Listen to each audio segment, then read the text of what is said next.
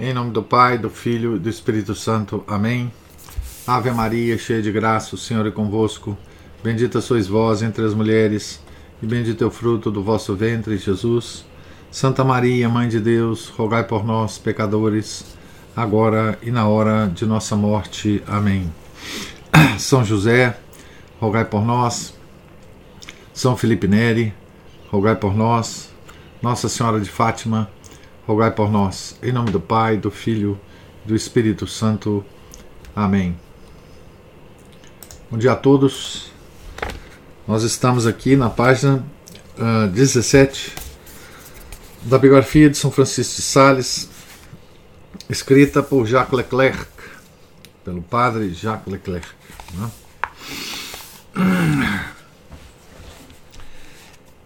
Francisco cresce nesse ambiente em que tudo é saudável, onde a própria vida é fácil, embora austera. Cresce como uma alma jovem, generosa, em linha reta, na qual os sentimentos nobres são os únicos que ele tem acesso, que lhe tem acesso. A graça e a natureza formam nele um conjunto tão harmonioso não é possível distinguir sem esforço a ação divina da virtude humana. Os autores espirituais repetem como um lugar comum que Deus forma seus santos pelo sofrimento e que não há quem chegue aos cumes da perfeição sem passar pelo cadinho de provações excepcionais. São Francisco de Sales desmente a regra geral. Sua vida é o exemplo de um caminhar fácil e feliz, em que as sombras são raras. Quando criança, destaca-se como um aluno estudioso, desses que podem ser colocados como modelo, e se faz querer tanto por seus colegas como por seus professores, tamanha sua bondade. Anos depois, sendo, aí, sendo ainda um rapaz jovem, já coleciona os louros acadêmicos. Em Pádua, faz um doutorado em Direito, absolutamente brilhante. Chega ao Senado de Saboia como advogado e é recebido com triunfo. Assim que se ordena sacerdote, é nomeado ao segundo cargo de sua diocese e é o predileto do bispo, no qual sucede aos 35 anos de idade.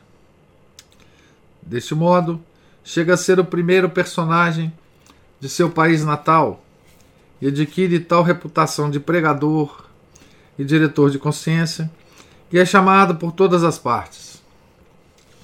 Por fim, um pequeno livro de devoção que escreve sem muitas pretensões faz dele um autor célebre e torna-se o orgulho de Samboia. É certo que ninguém é profeta em sua pátria, mas São Francisco de Sales, uma vez mais, desmente o provérbio. Ele é o ídolo de sua família. Seu pai e sua mãe se confessam com ele. Seus irmãos consideram-no como um oráculo e durante toda a sua vida não se tem conhecimento de qualquer desavença na família. Como bispo, tem, tendo renunciado aos bens do mundo, tem seu nome engrandecido. E é por respeito a ele que seu irmão Bernard é nomeado Barão de Torrentes. Para satisfazer a regra de que um santo deve passar por grandes provas, certos historiadores carregam as tintas nas dificuldades que, como todo homem, São Francisco encontrou em sua carreira. Olhando os fatos, com objetividade, essas dificuldades se reduzem a quase nada. Aos 18 anos, quando estudava em Paris, é acometido por uma crise de ansiedade diante do problema da predestinação. Caracteriza-a como uma crise moral que dura um mês e grava-lhe na memória como a grande prova de sua existência. Parece que depois disso, sua vida interior não conheceu mais a obscuridade. Seus colóquios com Deus são de uma serenidade contínua. Como padre bispo, teve de suportar calúnias e ataques. Diversas vezes tentaram desacreditá-lo diante do Duque de Saboia. Em Annecy, espalharam-se mesmo falatórios vergonhosos, mexericos de cidade pequena. Não há nisso nada de excepcional e não chega a perturbar uma tão brilhante carreira. Entende-se, nessas condições, que a santidade de Francisco de Sales e sua do, doutrina espiritual sentem pouco o esforço, que sua santidade não impede, não o impede de permanecer como homem do mundo. Se existe um santo a quem deve ter sido difícil compreender o ódio a Jesus que existe no mundo, bem pode ser ele, que sempre encontrou ao seu redor apenas bons exemplos. Comparemos São Francisco de Sales aos santos cujas conversões se dão de maneira violenta. Que diferença! Quando Santo Agostinho se converteu, havia antes experimentado o pecado e vivido na desordem. Quando São Francisco de Assis se converteu, ou Santo Inácio de Loyola, foi depois de anos de uma juventude mergulhada em uma moralidade pouco exemplar. A conversão desses homens foi assim, um retorno, uma reação violenta contra maus hábitos adquiridos. Suas almas não se assemelhavam à terra fofa, revolvida periódica e cuidadosamente. Era um solo duro, repleto de espessas raízes, das quais era preciso se livrar por meio de excepcional esforço.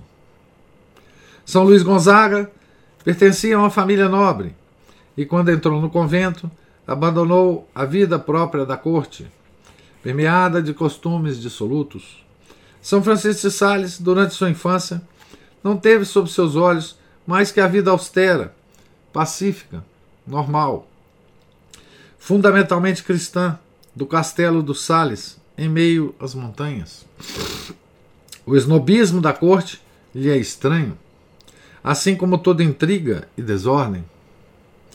E o sucesso chega-lhe naturalmente a cada etapa de sua vida, sem que o procure. A reação contra o mundo é então em São Francisco de Sales reduzida ao mínimo. Essa diferença ficará mais clara ao tratar com a sua colaboradora na grande obra de sua vida.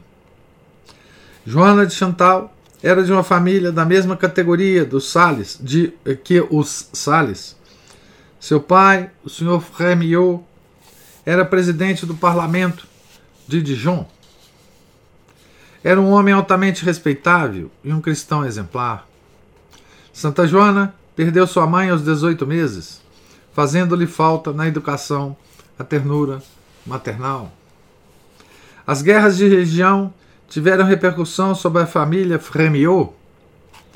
Partidário de Henrique III, o presidente Frémiot foi obrigado a deixar Dijon, dominada pelos opositores, e teve seu palácio e seus bens confiscados. Durante muitos anos, viveram retirados em Flavigny, Flavigny com os me membros do parlamento que aderiram ao seu partido, tendo antes enviado sua filha a Poitou a fim de afastá-la dos perigos. Poitou ah, é na região ali da Vendéia, né? Casada aos 20 anos com o barão de Chantal, Joana, Fre Joana Fremiot conheceu a felicidade por uns bons anos. A família de Chantal era nobre e a família Fremiot rica. Para completar, o jovem barão de Chantal era charmoso. Enfim, formavam um casal respeitável e feliz. Contudo, após oito anos de casados, o barão foi morto por acidente durante uma caçada. Toda a felicidade humana da senhora de Chantal estava arruinada. Depois disso, ela passa a viver a maior parte do ano no castelo de seu sogro, um velho cavalheiro de temperamento em nada comparável ao dos pais de São Francisco. Esse homem, após uma vida agitada, retirou-se ao campo com uma fortuna modesta e vivia, carrancudo e mal-humorado, sob o domínio de uma criada da qual ninguém naquela casa escapava. A jovem baronesa também teve de aguentar o domínio da mulher, aceitando que seus filhos fossem tratados do mesmo modo que os da criada. Como se vê, a vida de Santa Joana esteve impregnada de dores e humilhações, o que parece não ter acontecido com São Francisco. De todo modo, tal como Santo, São Francisco, Santa Joana também não conheceu o pecado, embora tenha encontrado em seu pai e em seu irmão, arcebispo de Bourges, nobres modelos de retidão, compreende-se que a sua espiritualidade seja mais violenta que a de São Francisco.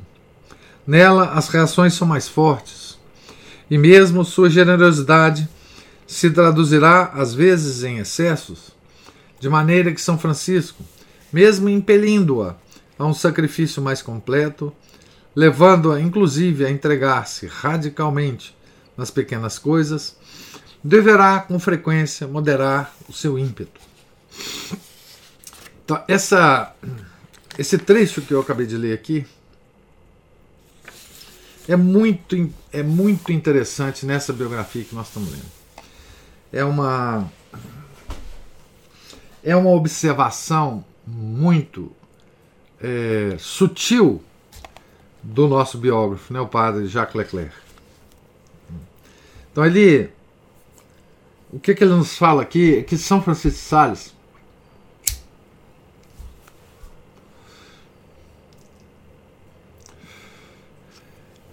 ele é quase um desafio para o modelo de santo é, que normalmente nós temos na nossa cabeça, né? É, ou seja, é, aquela ideia de que, os, é, que Deus forma os seus santos pelo sofrimento e que não há quem chegue aos cumes da perfeição sem passar pelo cadinho de provações excepcionais. Essa, isso é, é isso se enca nessa nesse conceito se encaixam vários santos, né? Vários dos que é, nós lemos a vida aqui, né? É, É Santa Margarida Maria, Santa Gema, Santa Teresinha de Menino Jesus, né? É, enfim, muitos santos, né? Se encaixam nisso. Mas São Francisco de Sales é muito diferente disso, né? Muito diferente.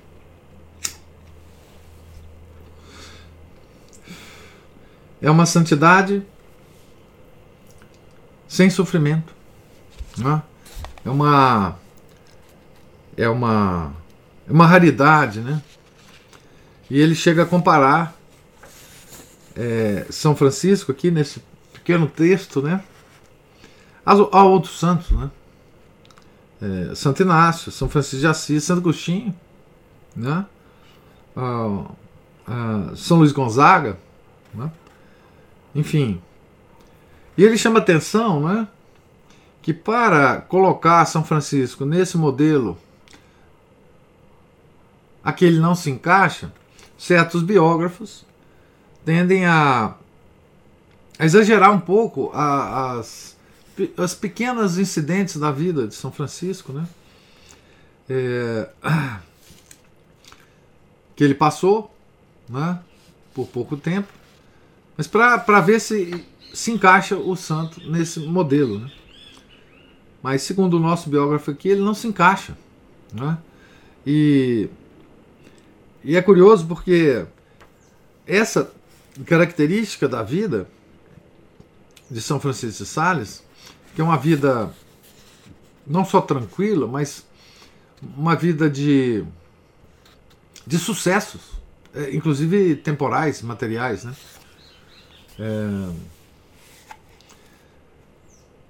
É, essa característica da vida de São Francisco vai refletir, né? Na sua espiritualidade, na sua espiritualidade tranquila, na sua nós já vimos, na sua insistência é, de que na vida espiritual não se deve cometer excessos, né? Se deve moderar o nosso ímpeto, né? É, é, ele nos dá a ideia de uma de uma espiritualidade ascendente, mais tranquila, é, levando em conta toda a, a nossa natureza humana, né? É, esse eu acho que é um é um dos pontos é, altos desse biógrafo, da análise dele. Vão existir outros, nós vamos ver. Mas essa essa perspectiva aqui é, da visão do nosso santo é, é muito interessante, muito, muito interessante. E nos dá a perspectiva da diversidade dos santos, né? Da, da Igreja Católica, né? E veja, não é só santo, é doutor, né? É, é São Francisco é, Portanto, a igreja, quando ela nos oferece São Francisco como modelo de santidade, né?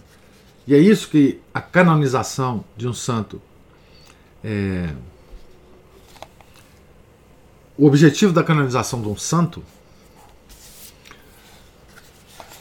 de uma pessoa na igreja, é, que isso já foi esquecido hoje, né, com essas canonizações que ocorrem hoje, é, não diz respeito ao destino da alma desse indivíduo que morreu, né? mas diz respeito aos que ficaram vivos. Quer dizer, a igreja, quando canoniza um santo, é, com, enfim, como ela canonizava antigamente, né? ela quer nos oferecer um modelo de santidade, um caminho a seguir.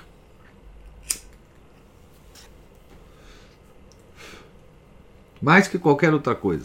Um caminho a seguir. Olha, siga os passos desse santo canonizado, que esse é um dos caminhos para a salvação.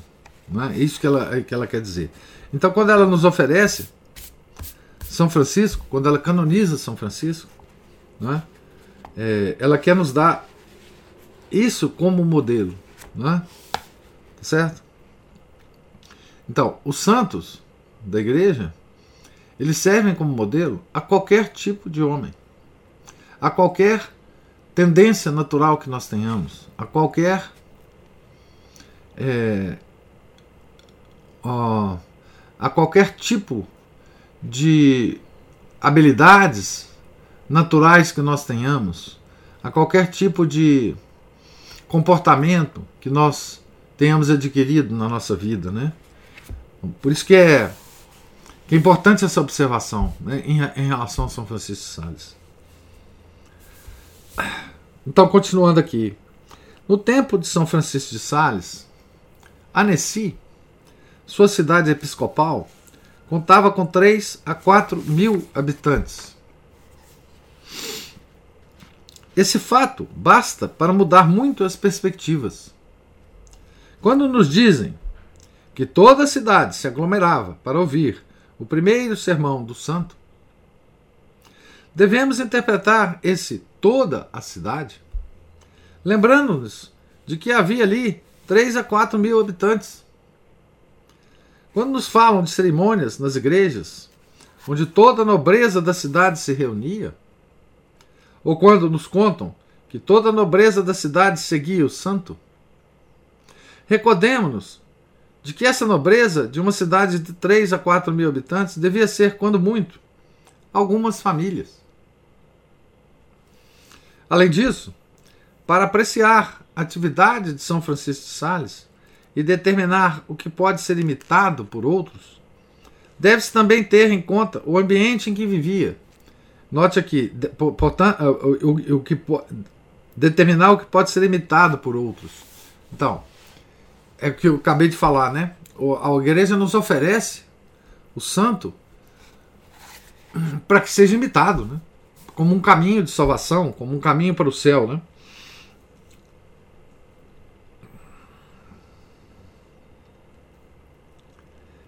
deve também levar em conta o ambiente em que vivia. Vemos que São Francisco, sendo bispo, tinha seu confessionário na catedral.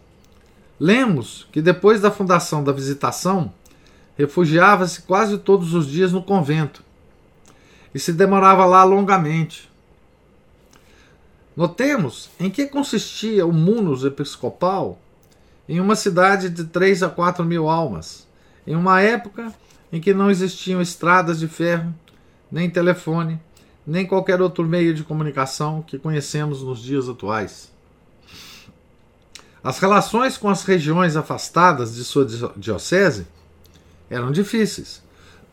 As visitas que recebia tinham que se restringir às de pessoas da cidade e das imediações. Não podemos comparar essa situação com a de algum bispo nos dias de hoje, em qualquer uma de nossas grandes cidades. Contam-nos que, estando a visitação instalada fora da cidade, São Francisco ia lá quase todos os dias a pé. Abre aspas, mesmo com tempo ruim, devido à chuva ou à neve. Fecha aspas. Mas tendo nós a oportunidade de acorrer ao local, percebemos que essa casa da visitação instalada fora da cidade, está a 500 metros da casa episcopal, esta sim localizada no centro da cidade. Então, a 500 metros do centro da cidade, já era fora da cidade, nessa cidade pequena. Quando se fala da atividade excessiva do santo, convém compreender bem. É verdade que não se poupava ele não se poupava, né? Mas a administração de uma diocese como a sua, no entanto, deixava-lhe algum tempo livre.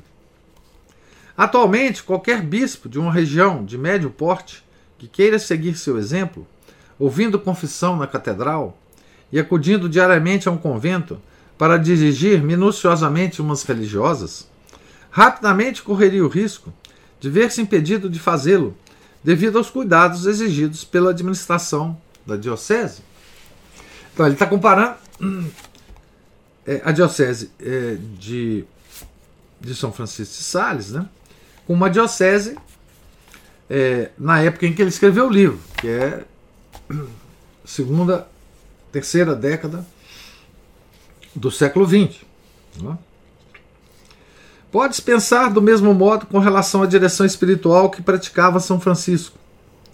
Quando se analisa sua correspondência, verifica-se que o número de seus penitentes era restrito. A explicação é fácil. A Nessi era muito pequena e o número de almas desejosas de direção espiritual não podia ser considerável. Os penitentes do bispo eram principalmente senhoras devotas que teve a oportunidade de conhecer em suas pregações, o que, em absoluto, não somava uma quantidade expressiva. Nada comparável a alguns confessores de cidades populosas que dirigem pessoalmente 100 ou 150 pessoas. São Francisco de Sales era bem consciente dessas realidades. Nunca lhe passou pela cabeça se vangloriar de sua atividade. Queixa-se, isso sim, do excesso de trabalho, de não ter o tempo que gostaria para ocupar-se das coisas com certa tranquilidade, de estar sempre dividido entre tarefas pouco conexas umas às outras, o que, aliás, acontece com todos os homens apostólicos. Mas, posteriormente, quando estabelecido em uma grande cidade, como Paris ou Lyon, vemo-lo suspirar com a mente em sua querida Nessi, como ele se referia à cidade dele, né? Sua aldeia, seu ninho, são expressões que, uh, que ele usava para se referir à a, a, a, sua cidade, à sua diocese, ao seu cantinho, né?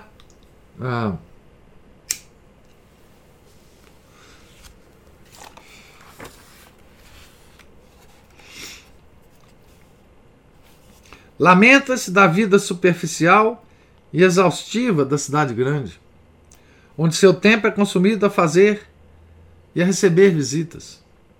Não perde nenhuma ocasião de se declarar um camponês e de expressar a afeição que tem a sua aldeia, admitindo que é o único lugar onde verdadeiramente encontra-se a vontade. Porque era um santo, tendemos a ver em comentários desse tipo puros atos de humildade. Acredito que não era bem assim, e que de fato, habituado à vida pacata de Annecy, não conseguia se adaptar à agitação dos grandes centros. E não podemos esquecer que essas grandes cidades correspondiam ao que hoje seria uma cidade de importância média. E não havia os meios de comunicação que atualmente não permitem que estejamos uma hora sequer tranquilos conosco próprios. Isso no início do século, na terceira década do século XX, tá certo? Que não existia nem televisão, né? É. Então, já naquela época, o, o nosso biógrafo já observa que numa cidade é, daquela época, moderna, né, é, havia os meios de comunicação, né, telefone e rádio, que não permitem que estejamos uma hora sequer tranquilos conosco próprios. Existiam os transportes também. Né? O meio social em que se desenvolve a vida de São Francisco de Sales acaba por ser uma extensão do ambiente familiar. A vida em Annecy não possui atenção própria das metrópoles. É bem outra também a luta para salvaguardar o recolhimento, assim como, de maneira geral, para tudo mais. Então, outra, outra, outro conjunto de informações que o nosso biógrafo dá, né? é, a respeito da diocese de São Francisco de Sales, né? Então é uma é uma qualificação, né, que esse biógrafo dá que nós não encontramos, né, no, na, na outra biografia que nós lemos, né? É mais uma adição que nós temos que fazer, né, ao analisar a vida desse santo, né? É, para pesar bem, né? Todas as todas as obras e toda a espiritualidade. Então, ele São Francisco de Sales, né? Ele vive numa região praticamente rural, né? Embora numa cidade, mas uma cidade muito pequenininha, rodeada dos campos, né? Aqui, então, lembremos, a 500 metros da sede episcopal em que ele vivia e que ele tinha que percorrer diariamente para ir ao, ao convento da visitação, que ele gostava muito de ir, né? Esses 500 metros significava já sair da cidade e ir para fora da cidade, na zona rural da cidade. Né? Ah. A formação recebida e o ambiente onde viveu São Francisco de Sales explicam muito bem o seu modo de ser. Mesmo com uma educação plenamente inserida na tradição ascética da Igreja, esse ponto será tratado com mais vagar em um capítulo posterior.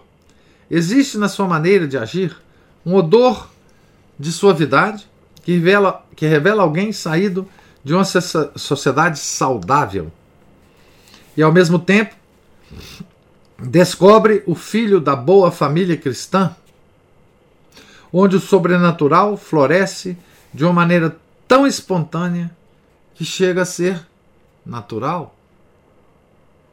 Abre aspas. Mesmo que não fosse um grande santo, dizia o presidente de Lamoignon, seria ainda assim o homem mais bem educado que conheço. Fecha aspas. Então, essa, essa natural cordialidade, essa natural. Ah, é, ah, essa, natu essa natural educação, essa, enfim, era era bastante natural, não tinha nada forçado, né? São Francisco de Sales, como diretor da fervorosa baronesa de Chantal, conseguirá moderar seus ímpetos de devoção, mortificando-a mais do que qualquer outro diretor o faria, porém com muita suavidade e bons modos. É realmente difícil avaliar se esse seu modo de, de ser procede da virtude sobrenatural ou da delicadeza própria do homem do mundo. Ele era então um gentil homem. Né? Não hesite em quebrar sua austeridade ao receber um hóspede, vendo nisso um simples dever que a cortesia lhe pede. E o zelo pelo decoro provém de se saber face a face com Deus. Nesse sentido, seu amigo, Monsenhor Camille, bispo de Belém, conta que, quando São Francisco ia visitá-lo e se retirava sozinho para o quarto, ele o observava pelo buraco que propositada, propositadamente havia feito na divisória, e que o santo não se desfazia jamais de sua postura cheia de dignidade, tal qual se portava em público. Sua contínua presença de Deus fazia dele um homem de conduta equilibrada. Não faltam santos que, em sociedade, mostram-se um pouco excêntricos, que, por humildade, quer por desprezo das coisas do mundo, quer por humildade, quer por desprezo das coisas do mundo, entregando-se a artimanhas mais ou menos desconcertantes. Né? Mostram-se um pouco excêntricos, entregando as artimanhas um pouco mais ou menos desconcertantes. Sem remontar aos é, padres do deserto, mencionemos, então ele vai, ele vai mencionar esse tipo de santo, né? Mencionemos São Francisco de Sales, São Felipe Neri, que tem várias anedotas a esse respeito, né? Desse, dessas artimanhas desconcertantes. Né? Ou o piedoso mendicante São Benedito José Labre. Digamos que São Francisco de Sales é homem. Como, de... professor? Pois não? O senhor, falou, o senhor falou de São Francisco de Sales, é São Francisco de Assis. De Assis, desculpe. Isso. Isso mesmo. É, São Francisco, ele lembra São Francisco de Assis, São Felipe Neri e o São Benedito José Labre. Esse, esse, esse santo é extraordinário. Né? Nós lemos alguma coisa, alguma coisa desse santo na biografia de é, São João Maria Vianney. Eu não sei se vocês lembram. O, talvez o avô, o avô de são João Maria Vianney, tinha tido um contato com esse mendigo na casa dele, São Benedito José Labre. E sabe, nós encontramos uma biografia dele para a gente ler, né? Digamos que São Francisco de Sales é o homem poder mais inserido no mundo para imitá-los. Cita-se apenas um episódio desse gênero em toda a sua vida. Tratou-se de um sermão que ele deixou voluntariamente maçante na ocasião de sua última estada em Paris. Tomando a palavra, ficou tão confuso pela afluência de pessoas que chegavam para ouvi-lo que não pôde se impedir de procurar a humilhação com uma pregação francamente ruim. Mas esse fato é o único que se conhece de seu tempo de eclesiástico. Em geral, sua modéstia não se manifesta em comportamento sui generis. Era homem de grande finura e por onde passava, cativava. No entanto, sua atitude era reservada. Com outras pessoas, falava pouco, mas escutava bem. E a boa vontade com que o fazia, sem dúvida, encantava mais seus interlocutores do que os mais longos discursos. Não era fácil de palavra. Pelo contrário, chegava a ser lenta e pesada. Mas tudo o que dizia era cheio de bom senso e fruto de uma cuidadosa reflexão. Não acontecia com ele o que se conta de Santo Tomás de Aquino. Em um jantar na corte do rei de França, São Luís, né? De França. Enquanto as conversas seguiam seu curso, o santo fica absorto em meditação e de um golpe exclama diante de todos: Encontrei! Eis o argumento decisivo contra os maniqueístas. Expressão de Santo Tomás, né? Nós, nós vimos quando essa história quando nós lemos, nós lemos a, a vida do, de São Tomás de Aquino, escrita por Chesterton, a biografia. Felizmente o rei era São Luís, e longe de se ofender por essa espécie de delírio do sábio, fez com que os seus escrivães anotassem o argumento.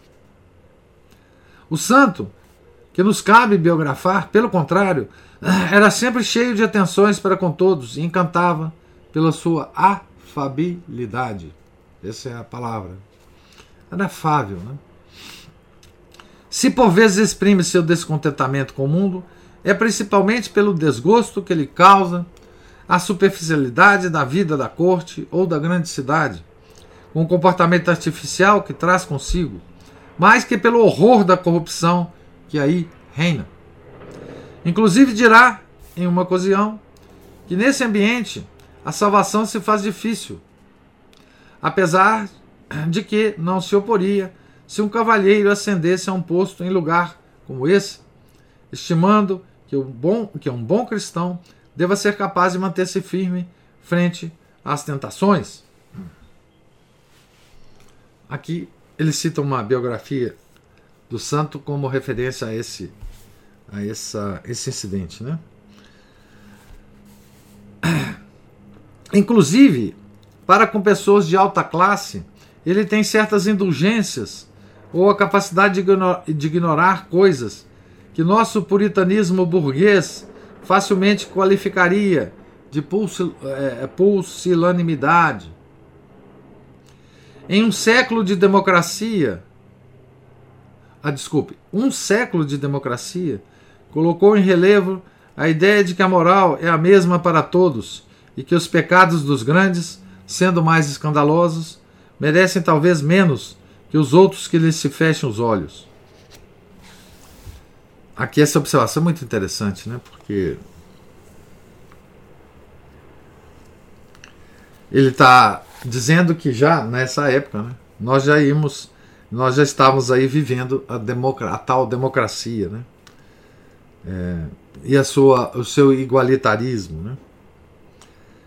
E chama atenção também para o nosso puritanismo burguês. Né?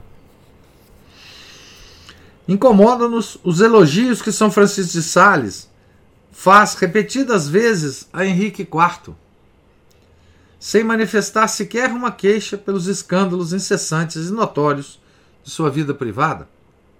Da mesma forma, vemos sua cordialidade para com a Marquesa de Verneuil, antiga favorita de Henrique IV, a quem Francisco, outrora, pudera ver triunfante no castelo de Annecy, ao lado do Galante Verde, como o rei era conhecido. A Marquesa era amante do Henrique IV. Né?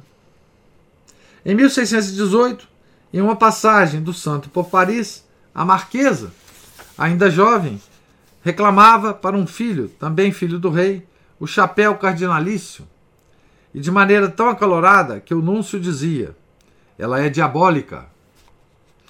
Mas o bom Francisco, com quem essa diva mantinha agradáveis conversas sobre obras piedosas, escrevia com toda simplicidade a senhora de Chantal. Abre aspas. Fui à casa da madame, a marquesa de Verneilo a quem estimo muito, porque é, na minha opinião, bastante franca. Aqui também, para essa história, ele cita uma outra biografia do santo. As maneiras corteses da boa sociedade, de forma alguma, o desconcertam. Demonstram uma simpática indulgência com relação ao desejo de agradar próprio da juventude. Compreende que uma moça jovem goste de estar bonita, e censura a Santa Chantal por não cuidar devidamente do asseio da filha. Interessante isso, né? Quando da instalação da visitação, vai mais longe e toma as providências para que a feiura não seja buscada por, op por opção. Para definir a forma do véu que as religiosas usarão, fez que os experimentassem diante do Monsenhor e o próprio santo, para completar o trabalho. Pegou a tesoura e arredondou as pontas. Convenhamos, não é o tipo de preocupação que teria São Bernardo. Os penitentes de São Francisco basicamente são pessoas de seu meio, de seu meio, da nobreza provincial ou da alta burguesia agraciada com títulos e cargos. Não existe de sua parte qualquer afetação. Provido de toda caridade, ocupa-se de qualquer moça do povo, além de se mostrar de uma bondade apurada para com seus empregados. Mas pela natureza das coisas, parece que sua obra principal, a que lhe dá fama, é a ação que exerce sobre as senhoras da boa sociedade. A ordem religiosa que funda é a elas destinada. São Pedro Fourier, pouco depois, reunirá um grupo de irmãs para criar escolas. O bispo de Annecy podia ter pensado nisso. É provável que sua diocese precisasse de escolas. São Vicente de Paulo reunirá moças simples para se ocuparem de pobrezinhos abandonados. Mais uma vez, o bispo de Annecy podia ter pensado nisso. Em sua diocese não faltavam infelizes marginalizados. No entanto, não pensa em nada disso e funda uma ordem que não tem relação com o ministério episcopal ou com o serviço diocesano.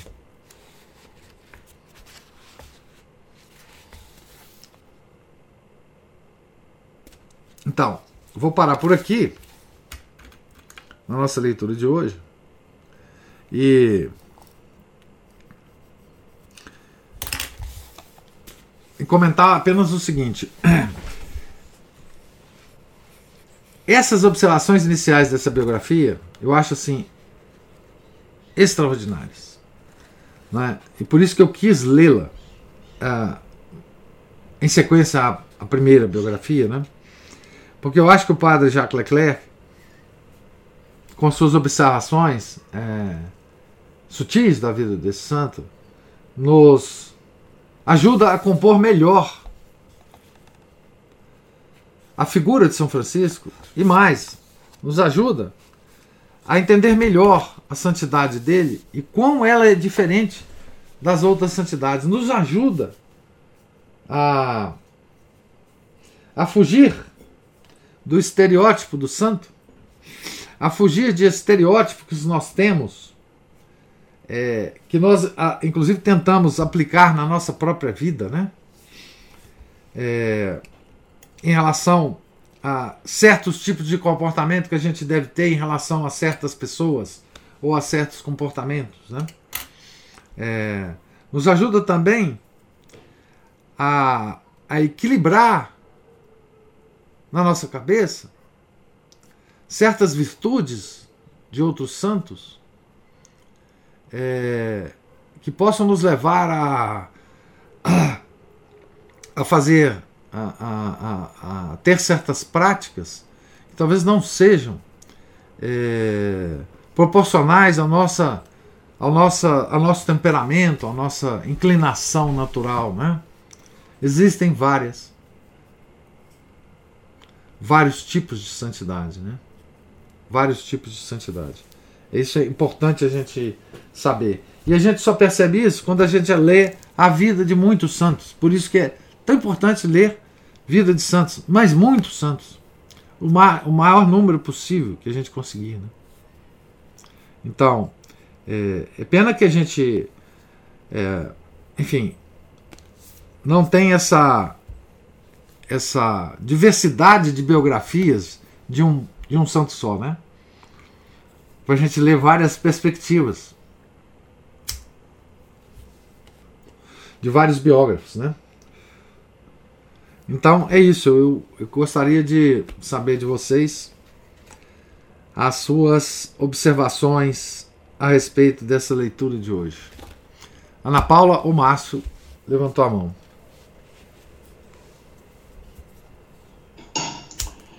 Bom dia, professor. Bom dia, Márcio. Tudo bom? Tudo. Bom, é, é, lendo essas, essas, esse trecho, aliás, é brilhante mesmo essa introdução. E uma. Parece que é uma biografia também com um, um, foco um pouco diferente do outro, né? Enquanto o outro tinha o seu, a sua formação né, de, de, de escritor e né, ele, ele enfatizou muito também a, o estilo, a, o conteúdo né, dos escritos de São, São Francisco. Esse aí já vai introduzindo é, o aspecto cultural com mais profundidade, o perfil psicológico né, do, do, próprio santo e das próprias pessoas da época. Né? Então, é umas, umas, colocações só rápidas aqui. É, é, muito tempo atrás, quando eu li a Filoteia, tinha uma breve introdução, também uma breve biografia do autor, e citava essa cidade, Annecy.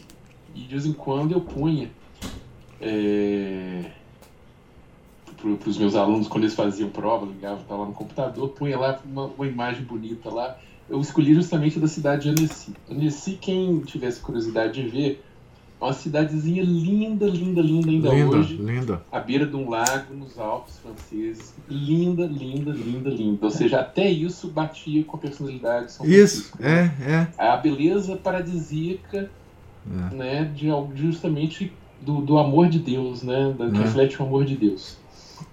Então todo mundo poderia olhar nas, nas, nas gravuras aí que encontraram na internet, nos, nos retratos. Que lugar lindo e encantador. Tanto quanto São Francisco de Sales, pelo visto, né? Outra coisa interessante é, é, desses todos esses santos, inclusive de São Francisco, é como eles ordenam. Eles primeiro eles são sinais de contradição da época deles, Sim. justamente por ordenarem a- o- certas virtudes que estariam sendo é, desvirtuadas Na época deles. na época deles. Isso. Exato. Como São Francisco tinha essa nobreza de caráter, né, essa, essa gentileza.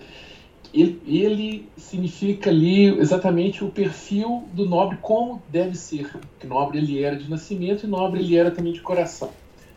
Como deveria ser, não um nobre, um nobre snob, um nobre prepotente Isso. que já aparecia já desde a época renascentista. Isso, a nobreza É. do mundo. É, a monarquia já está mudando para absolutista, né? absolutismo, tirania, né, é, autocrática, é, pessimamente, vamos dizer assim, é, assessorada, né? Os nobres de salão, né?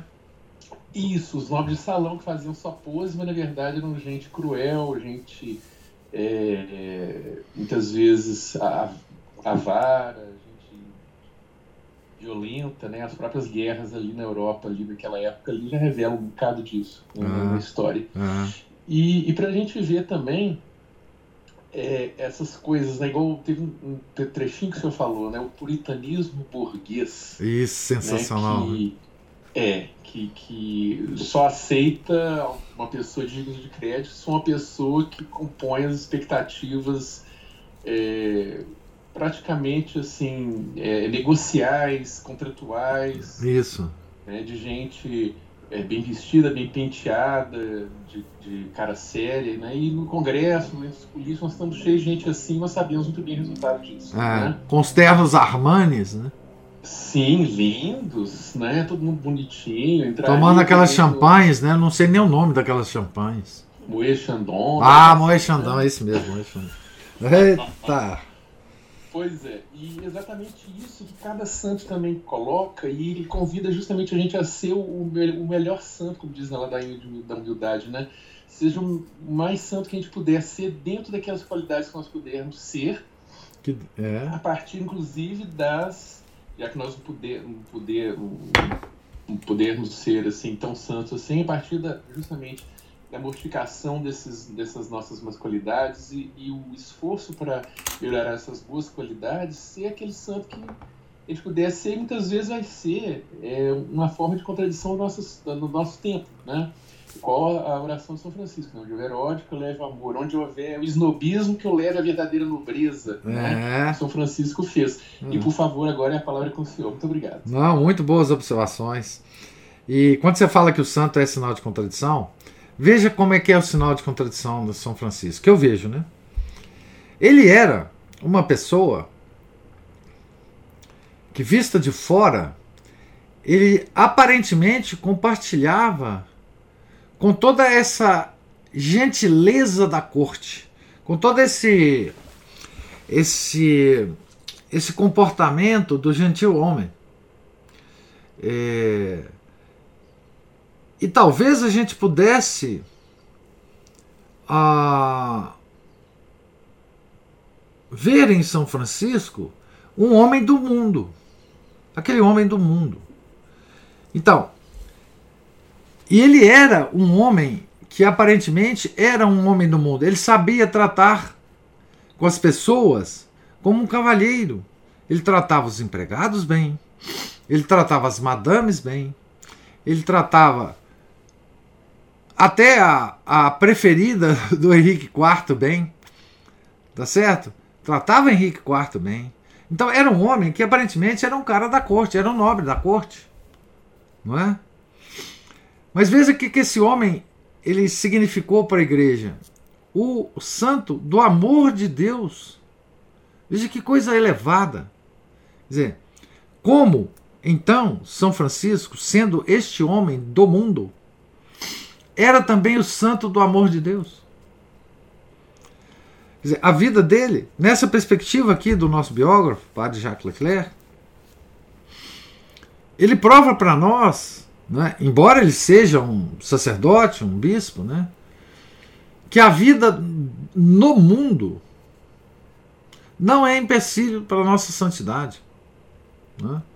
A vida, a vida na corte, a vida nesses ambientes sofisticados, é, em que ele era bem-vindo, nos quais ele era bem-vindo, ele nunca entrou num ambiente sofisticado e causou repulsa. Não, ele era recebido como um deles.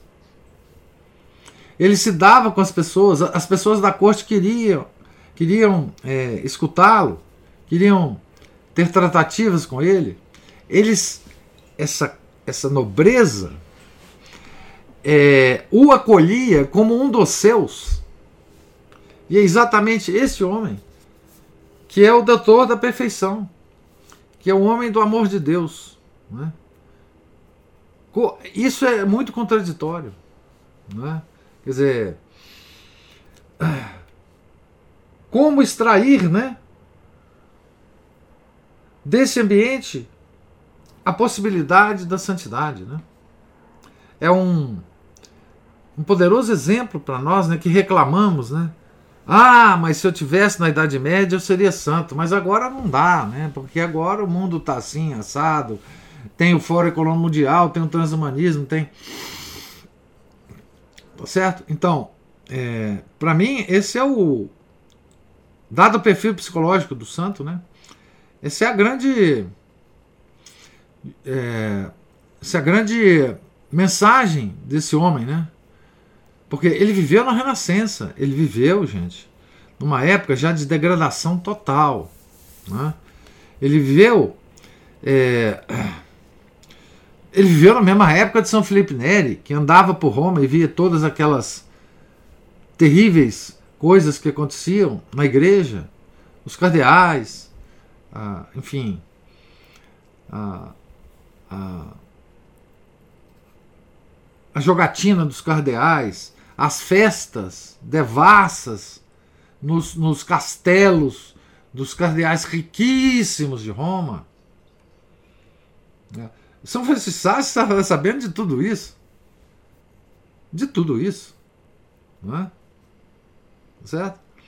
É, e ele convivia, ele nunca. Ele nunca se.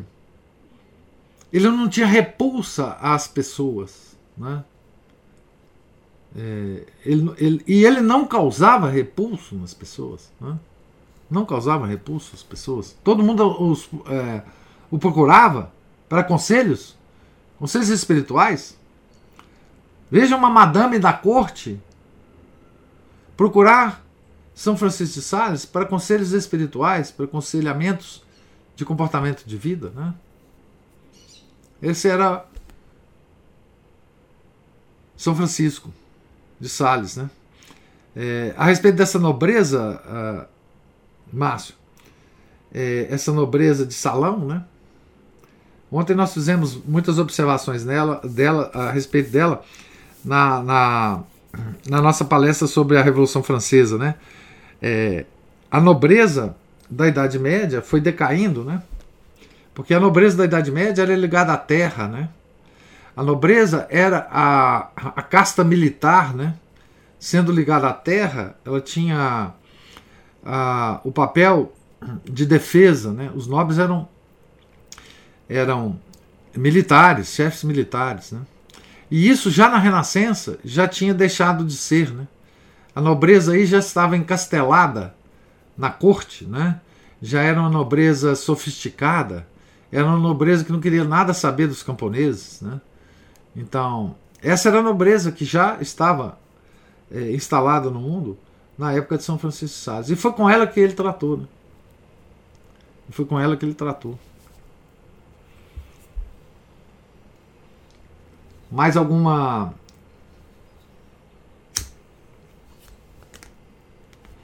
observação? Não.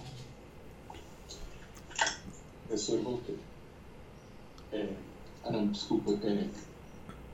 Cristina, Cristina quer falar? Deixa eu falar antes. Depois eu falo. Não, Márcio, continua, dá continuidade, porque eu vou, acho que eu vou mudar um pouquinho aí o tom do. Ah, não, é, o meu, o meu era só um pequeno acréscimo só. É, até mesmo. Até mesmo. É, sobre é, é, certas qualidades mesmo, né, que, que ele ainda teve, teve pelo menos sorte de ver que certas qualidades que ele, que ele demonstrava ainda tinham certo valor ainda, né? É, porque nem sempre isso acontece, né? O próprio, o senhor citou aí, o São, essa tradução está como São Benedito Labre, mas São Bento. colocam como São Bento Labre. É, né? São Bento. Ele mesmo era um santo mendigo, algumas pessoas gostavam dele, mas outras odiavam, desprezavam. Isso. Já era aquele espírito de, né, de snobismo mesmo. Né, aí vem do, do snob, né, o sine nobilitate. É. Era, era simplesmente, é como alguns lugares, eles, eles pichavam mesmo as casas de certos é, comerciantes, certos financistas, né, pessoas sem nobreza. Um era o ferreiro, outro era era artesão disso daquilo, mas quem não tinha o ofício nobre era chamado de, de snob. Bom, ele teve pelo menos a sorte disso, porque eu, muitas vezes hoje em dia, dependendo da. da como havia aquela coisa do, do puritanismo burguês, né? É, certas qualidades que não batem, porque o puritanismo burguês ele tem muito a ver mais com uma, uma forma de mundanismo e o sinal de contradição do mundo ele pode causar admiração por aqueles que ainda estão nele, mas ainda reconhecem a virtude, mas o ódio, né, aversão e hostilidade daqueles que são comparsas do mundo e seguem as máximas do mundo. É. Né? Ele poderia ter sido colocado como, se fosse nos tempos de hoje, é, taxado de snob, quando ele justamente não era isso, né? É. Ou seja, estão xingando, estariam xingando o, santo de algo que eles são. De snob, de efeminado, porque hoje em dia ser educado é ser efeminado, né? O Ah. efeminado mesmo, não, não vamos criticar o conceito. Aí nós sabemos quem é verdadeiramente efeminado. O efeminado é feroz, não é? Nada. É. Exatamente. Então, é, essencialmente, era só esse complemento. É, né? Muito obrigado. é, hoje em dia ele trataria bem pessoas que a gente quer ver, é, quer esguelar, né? Ele trataria bem várias pessoas desse mundo hoje que a gente que, gostaria de, de enforcar, né? É isso mesmo. é.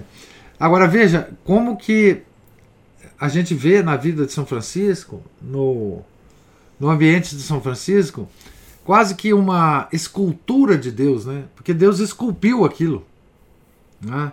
Da forma como ele queria que fosse, né? É uma espécie de de escultura de Deus com todos os seus detalhes, né? A vida de São Francisco é isso, né? Porque ela poderia ser desarranjada de várias formas, né? O próprio São Francisco de Sales podia se se envolver nesse mundanismo. Né? Ele tinha todas as características para ser um mundano de sucesso. Né? Isso aqui é interessante. Né? É, ele tinha todas as características para ser um nobre da corte de muito sucesso, tinha capacidades intelectuais para isso, né? E, e, ele conviveu com essa corte sem, sem deixar se manchar, né? Muito interessante isso. Mas a Cristina quer falar alguma coisa. É até por aí, não deixar se manchar. No começo, quando uh, o autor descreve, ele quase como que um inocente, assim, no sentido de que ele, ele cresceu numa família nobre, educada e protegido da maldade, né, professor? Isso. E a gente tem uma forma de ver que, é, pela literatura e também é como se fosse uma regra de que aquela pessoa que é criada, protegida, aquela criança que é criada, protegida, quando ela cai no mundo, é, a maldade do mundo, tem que se fortalecer nessa maldade, se transformar numa maldade. Quer dizer, como é que isso acontece na cabeça de uma pessoa que é protegida e que tem que começar a trabalhar? Eu estou falando isso em qualquer ambiente, qualquer tempo. Tem que ir para o mundo, ela vai se armar, ela vai articular mentalmente, calcular, analisar, não é?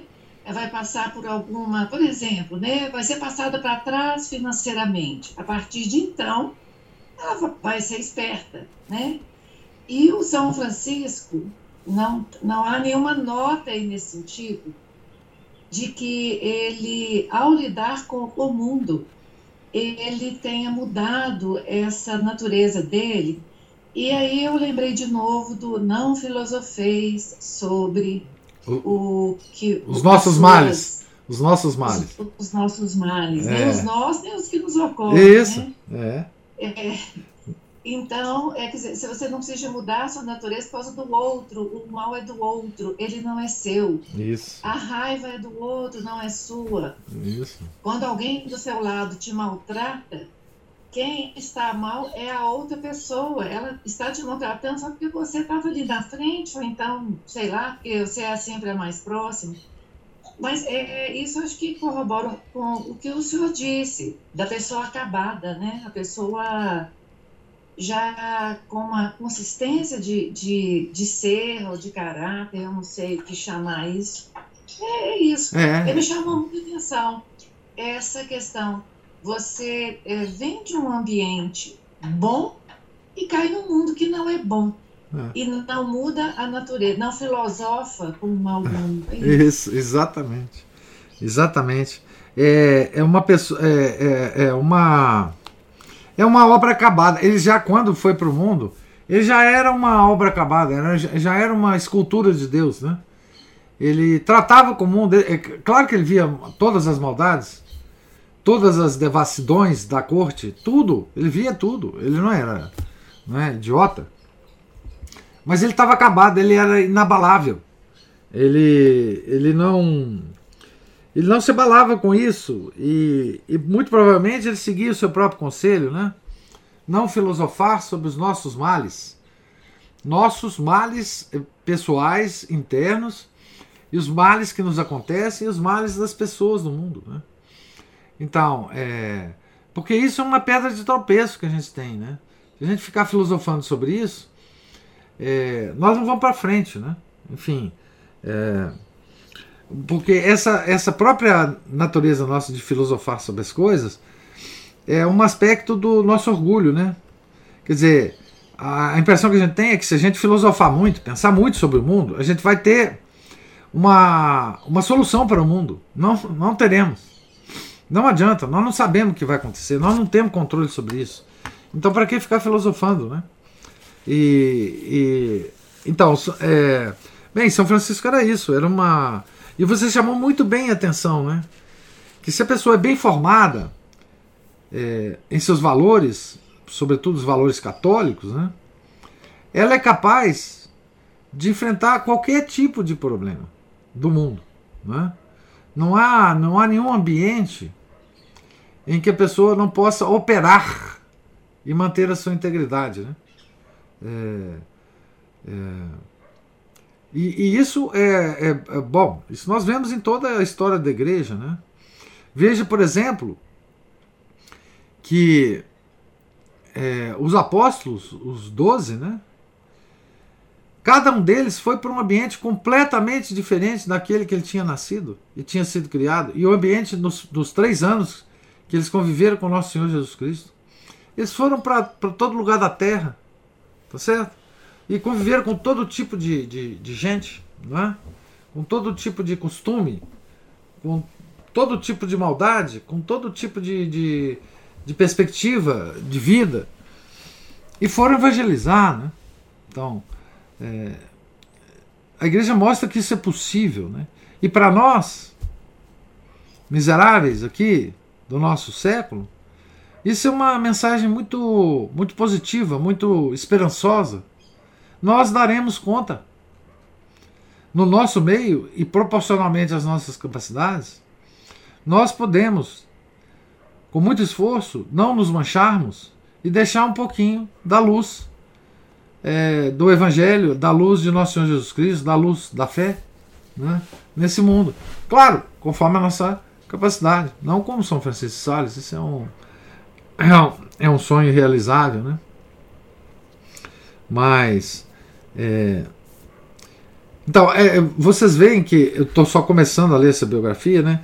Mas vocês veem que ela vai, ela vai adicionar muitas coisas interessantes sobre o nosso santo, muitas muitas perspectivas é, diferentes do nosso santo. A análise psicológica que ele vai fazer aqui de São Francisco ainda vai, ainda vai correr algumas páginas aqui e, e pela finura da análise nós vamos nos é, enriquecer, vai enriquecer mais ainda a visão que nós temos é, desse santo, né? Que é difícil a gente ver uma biografia é, com esse tipo de análise, né? É, enfim, com essa preocupação é, com aspectos que, que, é uma preocupação que, que, que, por exemplo, uma biografia escrita é, no século XVIII, um século depois que São Francisco de morreu, talvez não tivesse a, a perspectiva de, de, de chamar atenção para esses pontos que esse padre do século XX já, sabendo que nós já estávamos vivendo na época, né? Ele tenta resgatar o santo para a época em que ele estava. O Jacques Leclerc estava. Né? E isso é interessante, né? esse resgate da vida dos santos, na perspectiva da época em que nós estamos lendo a vida dos santos, é fundamental. Se você ler uma vida de São Bernardo hoje, não é? é mas que não, não esteja querendo resgatar São Bernardo para os dias de hoje, você tem uma visão é, de um santo medieval que agia da forma medieval, mas o que, que tirar isso do santo para agora? Então, essa biografia do Jacques Leclerc, eu acho que ela é muito interessante, porque ele recoloca o santo na nossa frente. É, que isso é muito importante, né? essa leitura da vida dos santos, que é muito, que é fundamental, né? É, é, mas ela é fundamental não como leitura histórica, mas com, é, com, com o objetivo e a capacidade de atualizar o santo, quer dizer, trazer o santo da, da época dele e, e, colocar ele hoje e, e, e, refletir de como ele, é, como ele se comportaria hoje, com aquela natureza que ele tinha, né? Porque isso que é importante para nós hoje, né? Tá certo? Quer dizer, o que fazer no mundo de hoje? Né? Ah, aproveitando desses modelos que a, que a igreja nos oferece dos santos. Né? Quando a igreja canoniza alguém, é porque ela está querendo nos oferecer um modelo, um caminho. Sempre foi essa a ideia da igreja das canonizações. Tá certo? Oferecer um modelo. Oferecer, além disso, claro, um intercessor no céu, que a gente possa rezar por ele, né? Mas, sobretudo, um modelo. Né? Um modelo para os dias para o século atual, para o século do momento. Né? E é isso que eu acho que essa biografia vai fazer para nós, é, com o São Francisco de Sales, mais do que a outra, não é? que tem um outro viés, muito interessante também, né? mas tem um outro viés.